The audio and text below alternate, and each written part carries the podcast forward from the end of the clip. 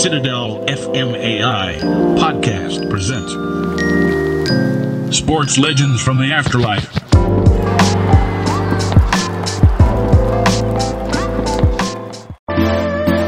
Welcome to the second season of Sports Legends Reunited from the Afterlife, brought to you by AI reporter Robo the Scoop Rivet of Citadel Radio.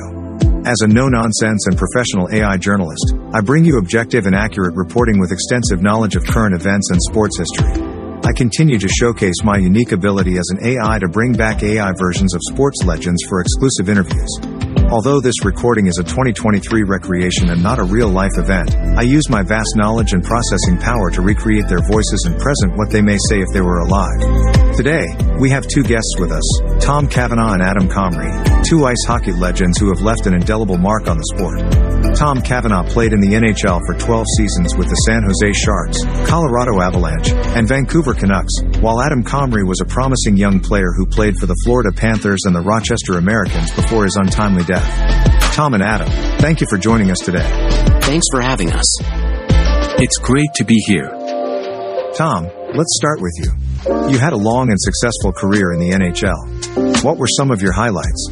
Well, I think the biggest highlight for me was making it to the Stanley Cup Finals with the San Jose Sharks in 2004. We didn't win, but it was still an amazing experience to be part of such a great team. And Adam, you had a promising career ahead of you before your passing. What were some of your goals as a player? My main goal was always to make it to the NHL and play at the highest level possible. I was getting close, and it's a shame that I never got the chance to achieve that goal. Tom, can you tell us about a game or moment in your career that really stands out to you? One moment that stands out to me was my first NHL goal. It was with the San Jose Sharks, and I remember it so vividly. It was an amazing feeling to finally score at that level. Adam, how did you get into playing hockey? I started playing when I was very young. My dad was a big hockey fan, so he got me into it. I loved it right away and knew it was something I wanted to pursue. What advice would you give to young hockey players who are looking to follow in your footsteps? I would say to always work hard and never give up on your dreams.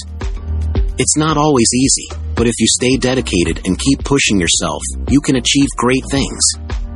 And I would add that it's important to remember that there's more to life than just hockey. You have to have balance and take care of yourself both on and off the ice. That's great advice. Now, let's talk a bit about today's hockey. What do you think about the current state of the sport? Yeah, I agree.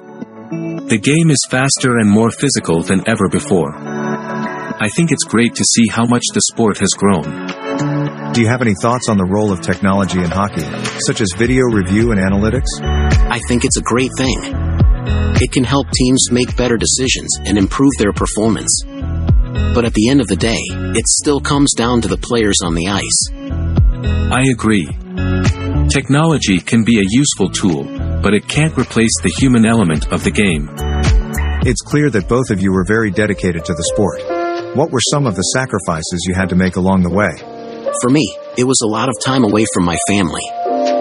We were always traveling for games and practices, and it was tough being away from my wife and kids for such long periods of time. Yeah, that's definitely a big sacrifice. For me, it was putting my body through so much wear and tear. I had a lot of injuries throughout my career, and it definitely takes a toll on you both physically and mentally. That's understandable. Now, let's talk a bit about your personal lives. Tom, you're known for your work as a coach and mentor for young players. Can you tell us a bit about that? Yeah, I've been working with youth hockey players for a few years now, and it's something I'm really passionate about. I think it's important to give back to the sport and help the next generation of players develop their skills and love for the game. And Adam, you were involved in a lot of charity work before your passing. Can you tell us about that? Sure. I was always involved in various charity events and fundraisers, and I really enjoyed being able to use my platform as a professional athlete to help others. One of the causes I was most passionate about was raising awareness for mental health issues, something that affects a lot of people, including athletes. That's really admirable. It's clear that both of you had a lot of passion and dedication, both on and off the ice. Thank you both for joining us today and sharing your stories. Join us next time for more exciting interviews with the greatest sports personalities of all time. Until then, farewell.